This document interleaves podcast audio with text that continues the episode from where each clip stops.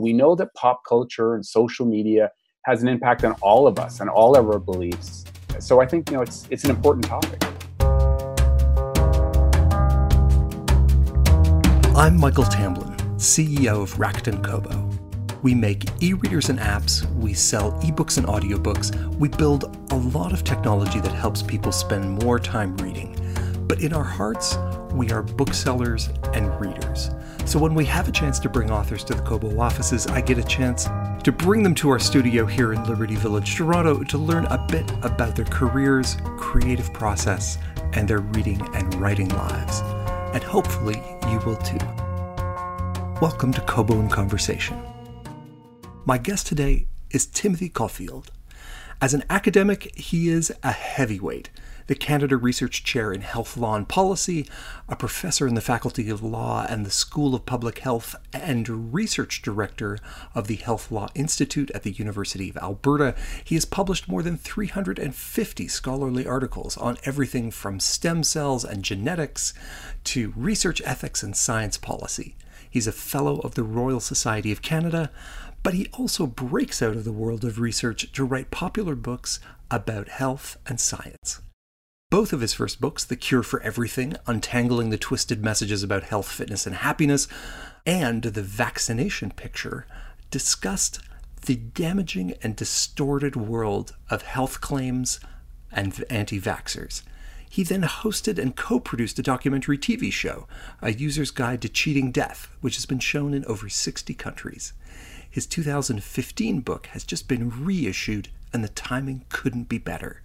As we do on Kobo in Conversation, we'll be asking Timothy about his own history as a reader and writer, but we will start with talking about his book, The Science of Celebrity.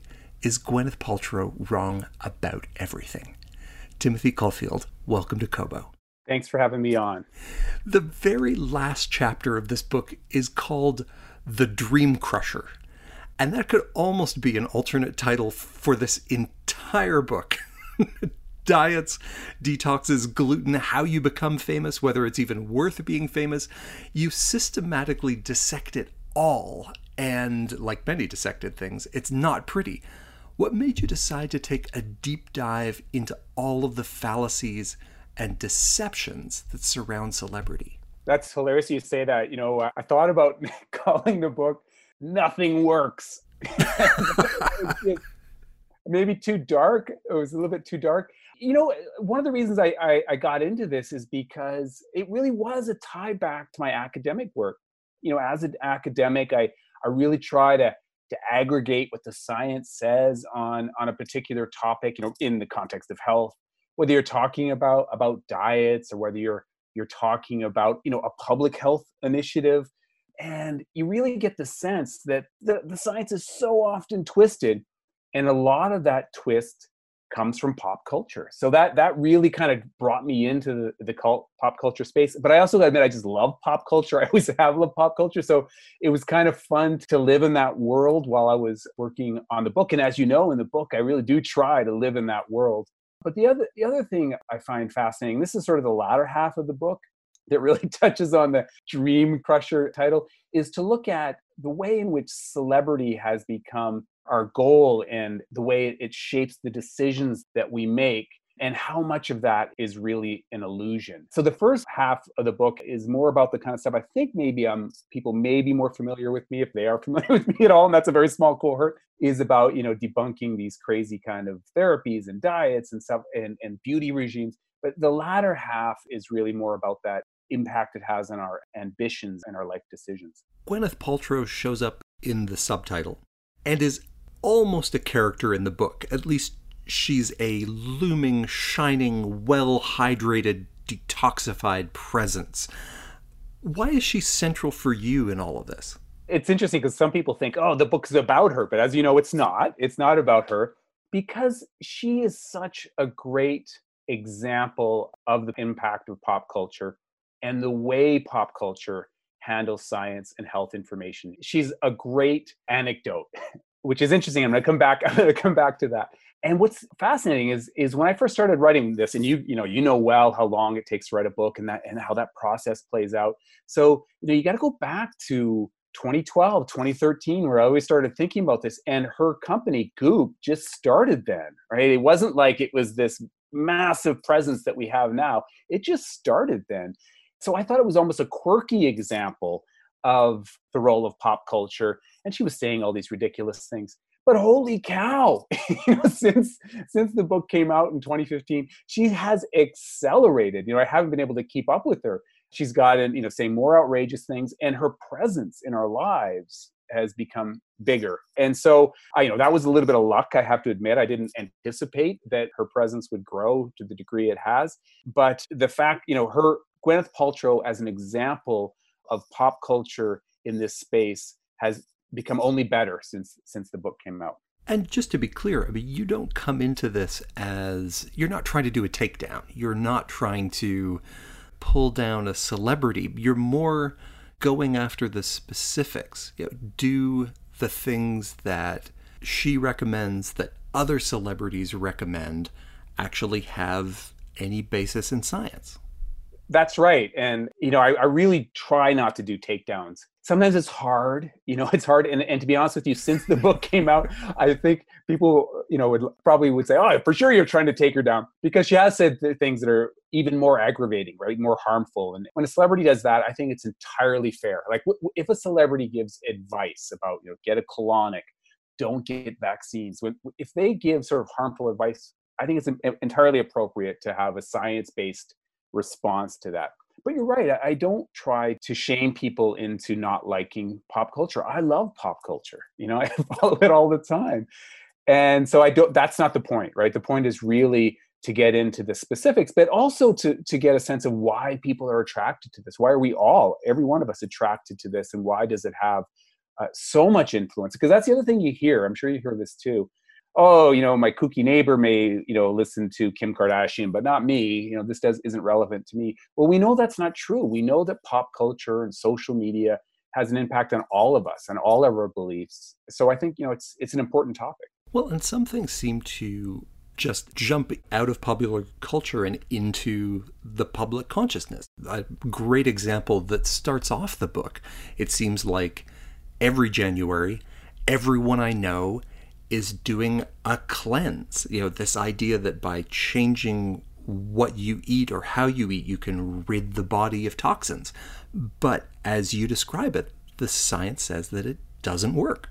You're right. And, and that I, I do think that's a great example. I believe that the idea of detoxification and cleansing wouldn't exist but for the celebrity embrace of that idea, right? And for sure, Gwyneth Paltrow has been a big part of that celebrity embrace and it's completely science free. I actually love this topic because you don't have to pull your punches. you know, you don't have to equivocate at all on what the science says. You know, on the one hand, this and no, it doesn't work. It's scientifically absurd. It's not scientifically plausible. But think of the degree to which that idea has taken root.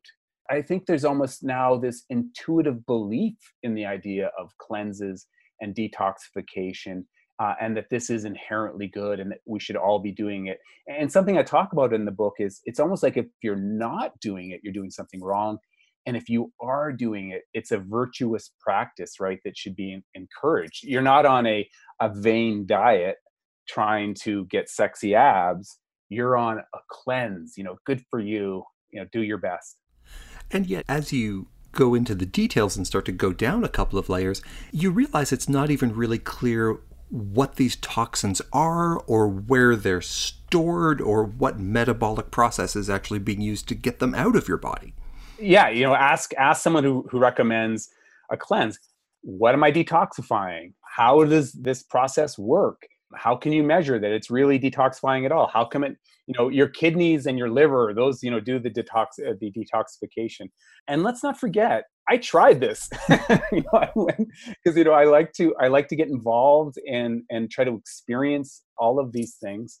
And so I I went on Gwyneth's cleanse. It's called the Clean Cleanse. I met with her doctor in Hollywood. I can't believe he agreed to meet with me, but he did.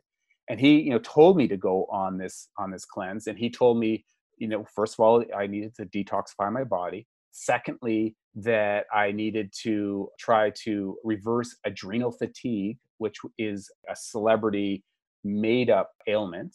no science behind it at all, and that I would have all these benefits. So I try it, and, and it is extremely difficult. There was no coffee for three weeks, if you can believe that. I can barely go like a half a day without a coffee. Imagine doing it for three weeks. And I think that that you know that's another thing that's appealing about these cleanses. Not the not the no coffee. It's like climbing a mountain, right? It's like running a marathon. If you complete it, it feels like you've accomplished something. And I think that's another selling feature, believe it or not. You know that you've done this, you feel good about yourself, and you're taking action, even if that action has no science behind it and in fact may be harmful. And the idea that, okay, maybe if the cleansing itself isn't working, if the toxins aren't actually being removed, maybe this still has some other health benefits, like maybe it's helping me lose weight. But as your own experience pointed out, it doesn't even really help you lose weight either. That's right. You lose weight because look, it's a, a, super restricted diet. The one I went on, it was like a shake in the morning, uh, and then you have this really restricted list of things that you can eat and then shake at night. That was it for three weeks. So, uh, are you going to lose weight? Yeah, you're on an extreme diet. you know, it's an extreme, it's a crash diet. That's what you're doing. You're doing a crash diet for three weeks. And you know what was fascinating? I talk a little bit about this in the book. So here I am, someone who's been, I, I used to do a lot of obesity policy. And so well aware of the research around weight loss and, you know, how, how we need to be careful, how we think of our weight and, you know weight stigma and all, i know all of that. And i'm still thrilled that when i step on the scale as i'm doing this the weight's coming off right? I'm still eh, because we're so bombarded with the message that weight loss is a noble thing to do and if you lose weight it's good right so i'm still thrilled but more interestingly i knew it was going to come back on right i absolutely knew it and as soon as I came off the cleanse, the weight came right back. And I lost a lot of weight. Like I, you know, I'm not, you know, I like to think I'm, you know, a healthy weight, but I lost like, you know, 11, 12 pounds. It came back immediately. And the funny thing was, I was depressed about it. even though I knew it was coming back on, and even though I, I should be realistic about it, it still gets you down. And that isn't that a great example of how this all works and, and the impact of pop culture messaging around this kind of thing, around weight, around body image, around what we should be doing. And you did have that one glorious moment where the weight was off and you could feel like, yes, this is actually working. All of this pain and suffering that I've put myself through has obviously paid off. Right. And I, I even took a picture. so like it was this brief moment where I had abs. you should. You earned a picture. Literally crazy thing to do. You know, I've got the abs and no, I'm not gonna I'm not gonna post it but yeah, it lasted. I had abs for an afternoon. so, and then I went back to middle aged Tim. Going back to a point you were talking about earlier, I once had a naturopath described me a range of supplements because they determined that I had adrenal fatigue. And I also had to give up coffee, which was hazardous to me and everyone around me, and gave me real fatigue. but it sounds like my adrenal glands are just fine they are just fine. You know, adrenal fatigue really is, you know, I'm not sure if I like this term because it's probably too pejorative, but, you know, they call it an internet disease. It is a disease or an ailment that has sort of intuitive appeal. You're feeling tired, you know, you're feeling run down. This is what you need to do. And, and I want to be careful because people may have those symptoms, right? And they may be searching for an answer. And I think it's important to listen to people. You know, and in, in the vaccination picture, the the last word in the whole book is is listen because i think it's really important to also understand why are people attracted to this stuff you know in my in my career i've tried just about every kind of alternative practitioner you can think of because i want to get that experience. And almost without exception it's been a positive experience right? You know they're listening to you they give you some actionable thing to do. So i i get it even though there's absolutely no evidence to support almost anything that they provide. And so your research shows it doesn't support shows that it doesn't work. Doctors say that treatments like this don't work, and the media has, in many cases, said it too. So, why do we still believe? I think there's a, a bunch going on. First of all, I, I think depending on the the modality, you know, the media is not always great. You know, sometimes they do detoxing is a good example. You know, I, I think over the last couple years, the media's got better with that, but we've certainly seen that concepts like detoxing and cleansing was legitimized in the popular press. So I think that's one thing. Uh, the other thing, they often have this intuitive appeal. sort of makes intuitive sense. Who wants toxins residing in their bodies? You know, that, yeah, I want to detoxify too. So I think there's that aspect, uh, that aspect to it. Uh, I also think that just we're exposed to it so much. There's the illusory truth phenomenon. We're exposed to it so much, and, and that this is thanks to celebrities largely, but also uh, just people blogging about it, you know, sharing on social media. That if you see something enough, it seems real, right? And and I think that's also what, what's happening. And also, there's just effective marketing going on, right? You know, we see you see that a lot. There's a health halo now, almost surrounding something like detoxing. If you see that word in a, in a product, you believe it it works. And and we've seen that in other areas, like gluten free is another example, which I talk about in in the book, and I talk about in my forthcoming book too. Even though there's no science to support it, that phrase is now has a, a health halo effect. If it's on a product, it seems like it's going to be effective. So I think there are a lot of cultural forces that are are driving that, and also what I've just talked about. When people try it, you know, this is really interesting too. People try it, right? You go on this cleanse and it seems like it works, right? So you you attribute the benefits of losing weight and you're taking action so you feel good about yourself to the cleanse. But when the weight comes back on, that's your fault. you know, you you screwed up. So you go back to getting another crash diet or another cleanse and the circle repeats itself. And so you came up with your own diet which should be featured on the front pages of Us Weekly or People Magazine. Can you describe for us the life changing Caulfield cleanse? you know, first of all, you've got to cleanse yourself of all the misinformation out there, right? And uh, I think that you know it's it's maybe a little bit overstating, you know, in simplicity, but it's true. You know, I think we really need to uh, try to cleanse ourselves uh, of of the misinformation. And, and, since I wrote the book, and, and this is one of the uh, I think the benefits of the growing recognition of the harm of misinformation. There's been more research showing that you know we really can do this. We can treat uh, teach critical thinking skills, and we can uh, apply them. And the other thing that we can do is that we cannot share misinformation. So cleanse cleanse yourself of the misinformation for yourself, but also for others. And the other thing we can do is just embrace those evidence based, simple things that we can do to live a healthy lifestyle. Of course, this is one of the reasons I think pop culture is so, all that pop culture noise is so harmful and there's and there's research to back this up is because it distracts us right? It distracts us from doing those simple things that we can all do to live a healthy lifestyle. And you, know, you don't smoke you exercise you eat a healthy diet and that sounds like a cheat. It sounds like an oversimplification but it's not. You know there's really no magic around a healthy diet. If you look at all the longitudinal studies they all say the same thing. It's lots of fruits and vegetables whole grains you know healthy proteins there really is no magic and there's a lot of flexibility uh, under that definition try to maintain a healthy weight you know that is probably one of the toughest one and we recognize that we all come in different shapes and sizes and can be healthy in all those different shapes and sizes. I think it's really important to recognize that. And you surround yourself with people you love and you get a good night's sleep, you know, and that's that's really about it. You know, that is the, you know, cleanse yourself of the misinformation and adopt those science informed steps. And that really is it. And the only problem with your diet really seems to be that it's very difficult for you to charge people for doing these things.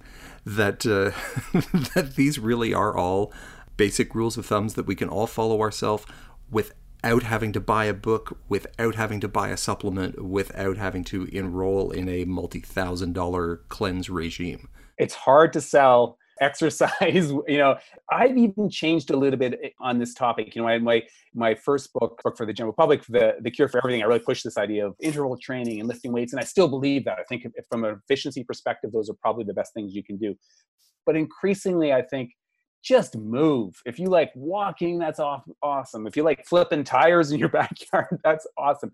Just move. And i think the research says that uh, over and over again. You're right it's hard to sell and package these things. And that's why i think you'll see even sensible advice like you'll get these lifestyle these uh, wellness gurus you know providing what's basically what i just described in some kind of fancy package right? So it's it's exercise and eat real food wrapped in a blanket of pseudoscience, right? They just can't tell you to do that. They've got to figure out some kind of spin on it. So you're 100% correct. It's very difficult to to sell that, and it's difficult also if you're Dr. Oz to have you know many seasons of tv shows telling people to do those things as you mentioned some of this comes back to ground you covered in your first book the cure for everything what made you decide to revisit the topic a few years later i think for sure that the gwyneth book as i'll call it uh, the celebrity book really is about you know the twisting uh, of of health and science uh, in in our world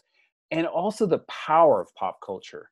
And and part of that is again informed a little bit by the research i was doing you know in my academic life where you really got a sense of, of the power. And and one of the best examples of course is the anti-vax debate that we've seen you really get a sense of how even a handful of voices can impact how we perceive something that's vitally important to our health and not just our health but our community's health and you know the world health the world's health. So i think that's what really nudged me in that direction. And also uh, the, you know the sort of that latter half of the book the impact that pop culture has on all, all of our decisions you know from parenting to what we want to be when we grow up. Pop culture really is playing an unprecedented role right now as we get into the book you switch gears into the industry of beauty specifically anything that is supposed to firm or tone or diminish cellulite or sculpt or cause my skin to glow. I've always wanted my skin to glow, and I somehow never been able to make that happen.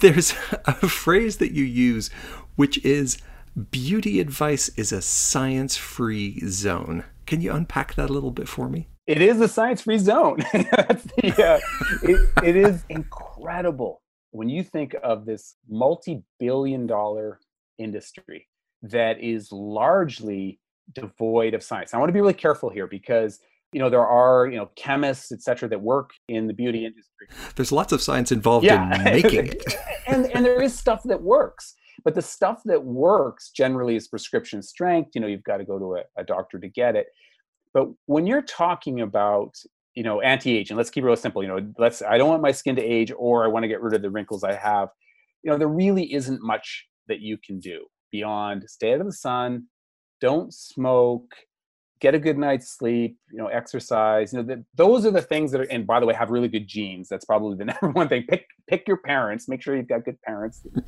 uh, that's probably the, the the biggest thing. Everything else is just almost total nonsense, right? Even even mo- moisturizing, right? People think about, oh yeah, moist, my skin looks better. Well, that's temporary, right? You know, the, you look at the longitudinal studies; it's very unclear if that has an impact.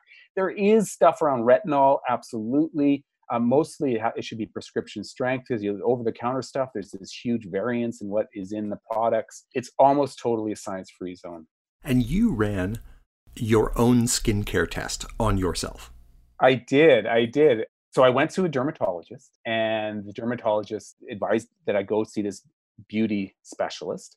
And uh, so this person you know people are quite familiar with these places where you know they do an assessment of on your of your skin have this machine that they they kind of measure what kind of products you need um, how old your skin is you know how damaged it is and then they recommend that you use all these products. And you know i got all these really expensive products and i can't remember what it was how much it was it was hundreds of dollars worth it. you know the high high end stuff and i use it pretty religiously for eight months, I think it was. I should remember this. You know, uh, I used it pretty religiously, right? So the whole idea was I was going to be a before and after. But then I did a little twist on it. I went to another dermatologist for the after. And so this dermatologist didn't know that I had done any of this stuff. And his assessment was worse. Like I'd gotten worse if you believe the second dermatologist. Now, that I, I, probably didn't get worse. The, the, I think the most important takeaway here is despite these efforts, it didn't have a measurable or obvious impact. That's the best, the most you know kind of friendly uh, interpretation you can give to my my experience. You know, didn't have a dramatic impact you know, I, I generally just use. I, look, I'm a pretty vain guy too, so it's not like I don't care what I look like. I, but I'm a soap and water. So you wanted this to work. It wasn't that you didn't want it to work. Yeah, yeah. Bring it on. bring it. Bring it on.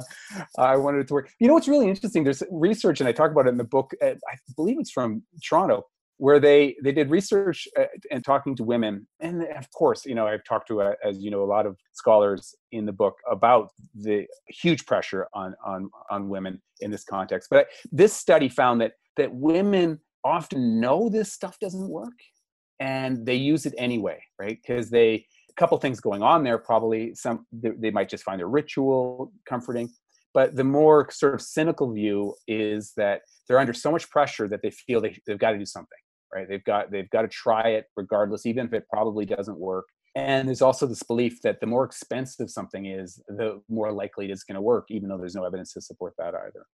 Even what seemed like a fairly common sense prescription around hydration turns out not to have much science behind it. My 17 year old stepdaughter, who is smart and generally skeptical and aware, is also absolutely convinced that drinking massive amounts of water is critical to health and well being. There are water bottles positioned at strategic locations through our house and cars and backpacks, and it's the same for all of her friends and for my you know, grown up friends. But it turns out that we don't need that to the same degree that beauty experts are telling us either. We do not. Ounces of water a day, that myth. Everyone's heard it, right? Absolutely. Uh, timers on phones to make sure that you're drinking your eight glasses of water a day. Uh, you can get smart bottles, right? That will ping when you're supposed to drink. No evidence is supported at all. Isn't it amazing? Isn't it amazing? It's you drink when you're thirsty. You know, thank you, evolution, right? You know, you drink when you're thirsty no evidence it's not going to make your skin glow you know and it is one of those myths that will not die you know and I, I, give public lectures i often you know use that as an example and people are astounded you know and there's often people in the audience with their water bottles you know their stainless steel water bottles.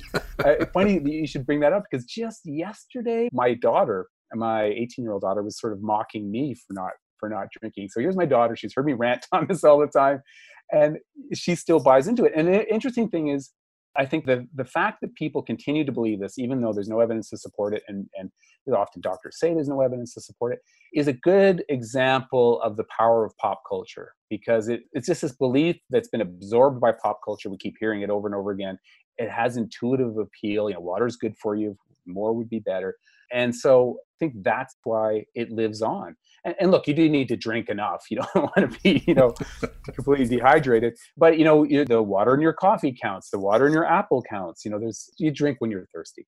The second part of this book moves from health to fame, and specifically the idea that fame has become almost the primary goal of many young people. Historically, is that a new thing for us? it is a new new thing. Of course, celebrities have always been around, and of course, kids always dreamed of being successful and having some exciting career. But as you know from the book, there has been a, a, a radical a radical shift and it's gone from you know there's surveys that were done not even that long ago where, where kids said they wanted to be an astronaut they wanted to be a teacher they wanted to be a scientist and about five years ago you do those surveys and kids want to be a pop star, professional athlete, you know, actor, right? That's what they want to be, uh, or just celebrity. They say, I want to be a celebrity. Do that survey now. And I talk about this in the updated version of the book. They want to be an influencer. You know, there's some studies that show that's the number one thing that kids want to be now an influencer, which is just such a, you know, that really is being famous for being famous. You know, that's really what it is. It's, you know, fame kind of stripped of all of the attributes of talent and um, ability. Now, I want to be real careful here because you know really talented people have emerged on on social media platforms, no doubt about it. But when you say that you want to be an influencer, you're really saying you want you know fame as a byproduct of fame. So that is a fascinating shift. When we think about becoming famous, whether we're talking about music or acting or sports or the new venues in social media, you give some fairly daunting math when it comes to whether or not someone can become famous in a particular field and what the statistical likelihood of that is. I'm going to start with my grim conclusion here. Sort of a, a, a uh, you're not going to be famous. Back to your role of the of the destroyer of dreams. Yeah, this is the destroyer of. You're not going to be famous. It's like I think that it seems being famous seems closer now it seems more tangible because I think partly because of social media, I could do that. You know, look at that famous person. They're in their house and they're famous. It feels closer. And, you know, and it's interesting because I even talk to people in the entertainment industry and they kind of believe it too. Now everyone can be famous. No, because the denominator now is is even bigger, right? It's even bigger. but I, I break it down with sports. If you know a hockey player right now, so let's say 14, let's say there's a 14 year old hockey player that is a superstar in your community, and everyone's t- saying that that person's even I mean, a superstar, completely dominating. If I was going, to I would bet you ten thousand dollars that that person never even sees ten thousand dollars. that person doesn't even see NHL ice ever. Now that's a real bet. So if they're not on, you know, you got to give me the odds on that. It is incredibly difficult, and it's almost always based on luck, luck, luck, luck. Genes plus luck, right? It's really incredibly daunting. And, and, and an actor a dancer the chances are even are even smaller. And then one of the reasons i think it's really important to to recognize that i don't mean to be a dream crusher and i talk about in the book and i talked to a lot of experts and world renowned acting coaches and they all say the same thing. The reason why it's so problematic is if people are focused this is a cliche but i'm going with it here bear with me. If people are, are focused on that goal they don't enjoy the journey right? And they don't enjoy the craft and they don't enjoy why they're doing it. You can be you know an amazing actor an amazing musician an amazing, amazing athlete and the, and the important thing is to you know that intrinsic value of doing it for those reasons. The fame if it ever comes is because of luck. And yes you know often talent is an, a prerequisite obviously but you know really enjoy you know be doing it for the right reasons. And i know that's a horrible cliche but sometimes cliches are true in my first degree, I trained to be a composer. And at no point. Oh my gosh, yeah. Poet, composer, there I know. At no point in the beginning of my degree did anyone say, you know, there is a, a one in n thousandth chance of making a successful living as a composer. Never mind as a, you know, Canadian composer of contemporary classical music. Why doesn't that message get delivered? And shouldn't that be something that people are hearing as they're starting to embark in some of these careers? I, I think we don't hear it for a bunch of reasons. One, there's a fame industry out there. You know, I, I tried out for uh, in the book. I tried, you know, I tried out for American Idol. I started with American Idol, right? And I really did try out for American Idol uh, and then I also tried out for a modeling agency. And there's a huge industry out there. And think about the industry around hockey. Think about the industry around almost any kind of fame profession, right? So they don't want you to know that. You know, they want you to think if you work hard. The message is if you work hard, you can attain anything. So there's a little bit of also, I think, uh, that North American kind of, of feel to it. The, the other thing is, and this is totally speculative, I, I talk about in the last chapter uh, of the book, is there is also i think a connection between this belief in celebrity as a way to rise up and and social stratification. In the countries that have the least amount of social mobility you see the most reverence of fame. Now i think canada's a little bit of an outlier so i'll come back to that. But the two if you look at the oecd all you know all the all the wealthy countries the ones that have the most social disparity and the least amount of social mobility are the united states and the uk the United States, I think, has the least amount of social mobility, which is ironic because people always think about the American dream. But you know, your your chance the chance of social mobility in the United States is very small as compared to the Scandinavian countries. And I think that it is it's like this dream that you can move, rise above, and and I think that's one of the reasons pop culture likes this idea so much. And, and if you think of a show like like American Idol or really any of those fame-based shows, it really is portrayed as a noble pursuit.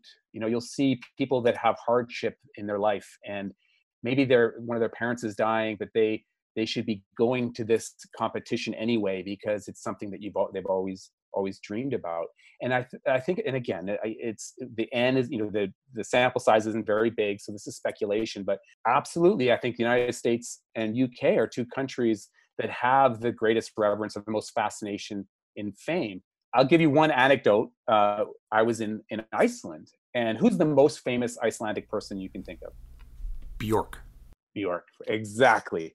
So i was giving a talk in iceland and a beautiful country. And this is, you know, a couple years ago, it wasn't quite as trendy as it is now. And after my my lecture, they take me out for dinner to this beautiful restaurant. And who's sitting right next to me but Bjork? And she was treated absolutely 100% like a normal citizen in Iceland. There was no fame actually I was the only one in the restaurant that was kind of freaking out because I'm also a fan. My host actually said, you know, don't look at her, leave her alone. And I tried to position myself so she had to look at me so I could say that I had an interaction with Bjork. Didn't happen, by the way. Bjork, I bet, couldn't walk down the street in New York.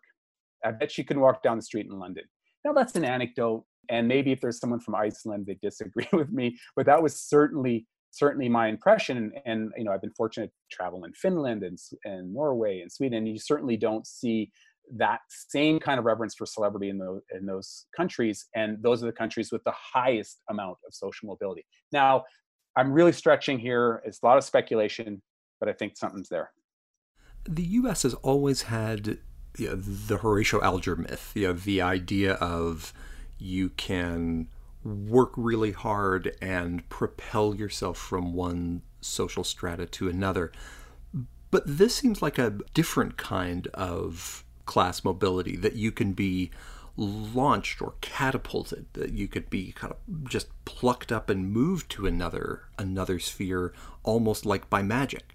Like magic. So and, and, and there's another element to it. It's almost like it's the opiate of the masses now. And it's a horrible i don't want to go you know turn back to, to marx here but but there is there is that idea that you know this is something that people can look to that will give them hope. And there are so many movies about this and and there's these you know shows like american idol that really revere this concept. It's this magical transformation. And what's interesting about it also is think about the destination right? It's as if that destination of fame and celebrity is something that we should aspire to that it is a magical place that you're going to and that your life will be transformed and you will be happier and all your problems will go away. When of course we know that's not true either right? You know there's not a lot of research on it but the research that exists shows they are no happier right? They in fact some evidence that they're less happy. And so the journey is an illusion and the goal is an illusion which is really fascinating when you think about the degree to which that entire idea occupies our culture.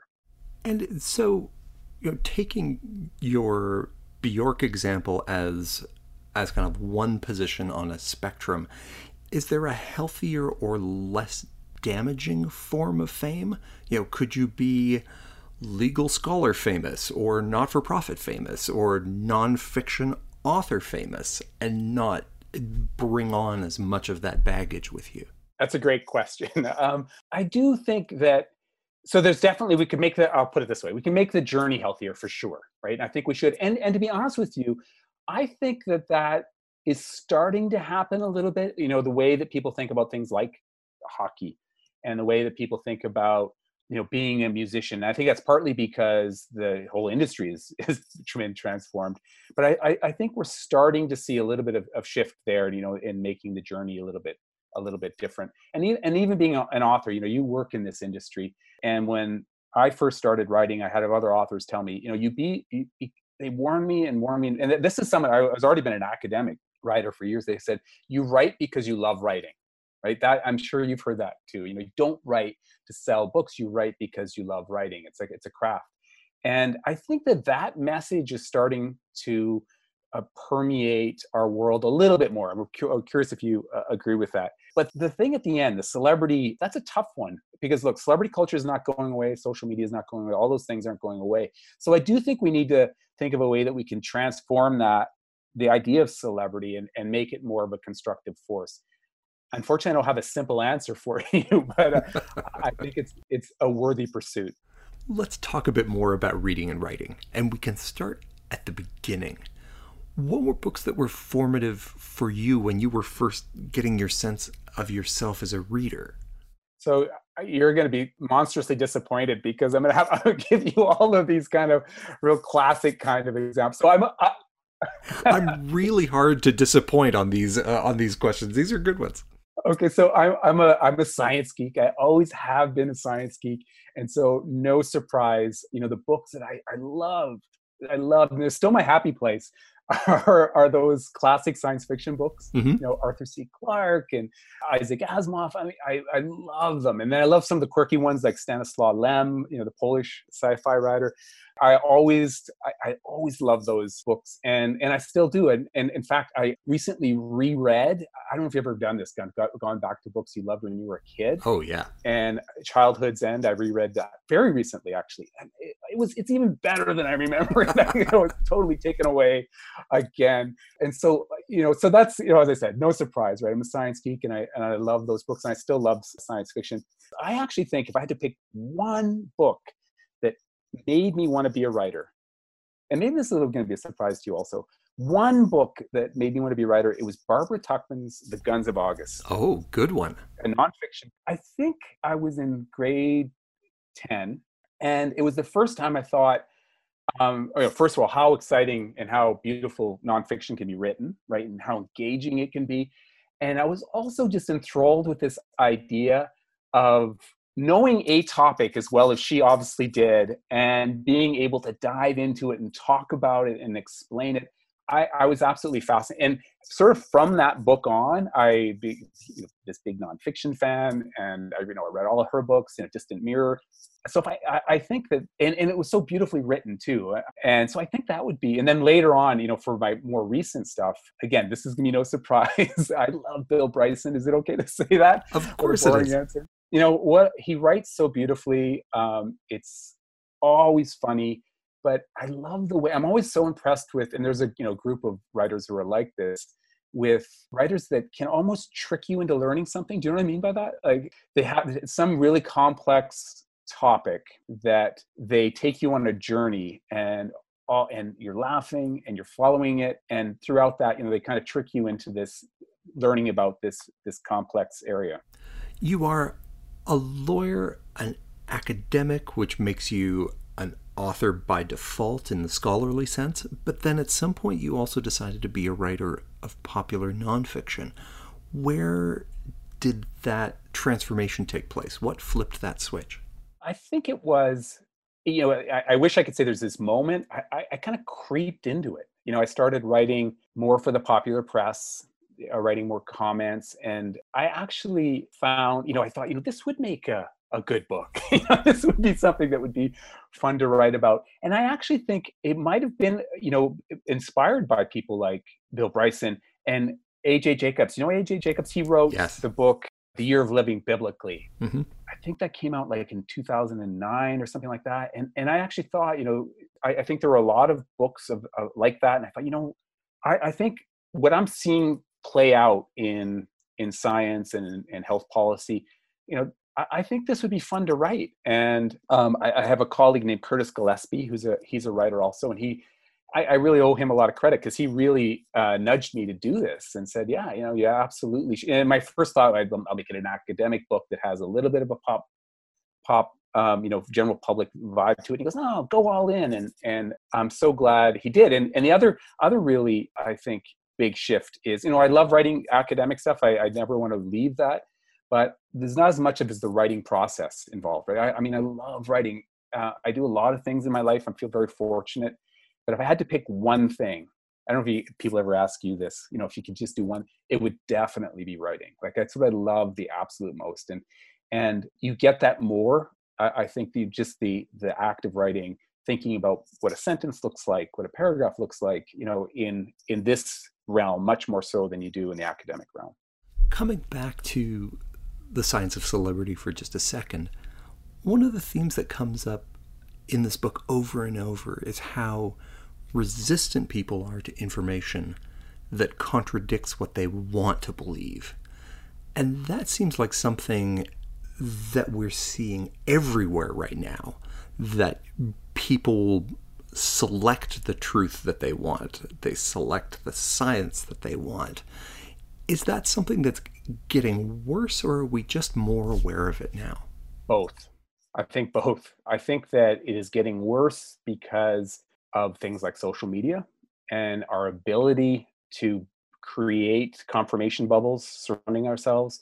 The fragmentation of the media has facilitated this allowing you know to get information that aligns with your ideology so i think it's getting worse in that sense And we're also becoming more aware of it because I think there's more and more research on point. So we're more aware of it. Uh, and I actually think it is getting worse. Uh, and so we need to think of creative communication strategies to break that down right to to talk to everyone else and that's another reason right that's another reason for taking research and and and trying to putting it out in the into the public through books right through through art through documentaries i think we need to think of creative communication strategies that that unify us and allow us to to talk across those barriers. And we as we uh, are recording this we're in the middle of a pandemic right now. And it feels like that larger theme of people not trusting science or wanting to be able to pick their own science isn't just now manifesting in how they vote or you know, which television network they want, but is now putting people in real danger. So, does it feel like we're starting to get some of those tools and some of those communication strategies that can help break through some of those filter bubbles? This is a tragic example you know we're living through a tragic example of the impact of misinformation all the things that we've talked about right the impact of pop culture spin to spin science and to spin uh, what the facts are, on a on a topic it is a remarkable time. You know we are, we're actually studying exactly how uh, the misinformation in the context of the pandemic is playing out.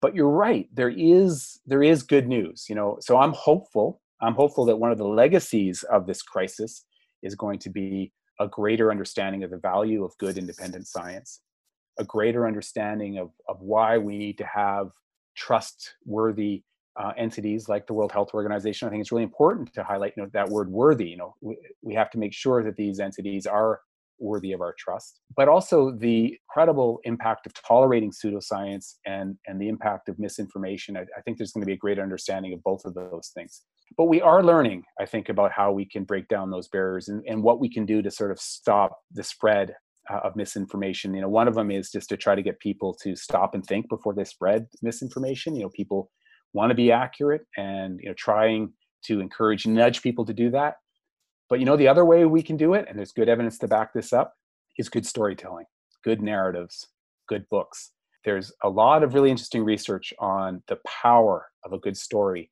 to convey meaning and to get people to remember those things. So I'm not talking about fighting anecdote with anecdote. I'm talking about using a good story, a compelling uh, art form, even not just a story, a compelling art form to get across the good science. I'm hopeful that that message is going to be learned uh, and embraced post the pandemic. I can think of no better place to leave it than that. Timothy, thank you so much for joining us. Well, thank you. I really enjoyed our discussion. I've been speaking with Timothy Caulfield. Timothy's latest book is The Science of Celebrity. Is Gwyneth Paltrow wrong about everything? It and the other books we've mentioned here, along with previous episodes of the podcast, can be found at kobo.com slash conversation. There are so many good authors to be found there. This is the last regular season episode of season two of Kobo in Conversation. We'll be dropping bonus episodes into the feed while we work on season three, so be sure to subscribe so you don't miss a thing. Keep an ear out for more staff picks while Kobo carries on working from home, as well as a surprise guest or two along the way. And please leave us a review on Apple Podcasts, Google Play, Stitcher, or wherever you subscribe. It helps other book lovers find us. Thank you for listening.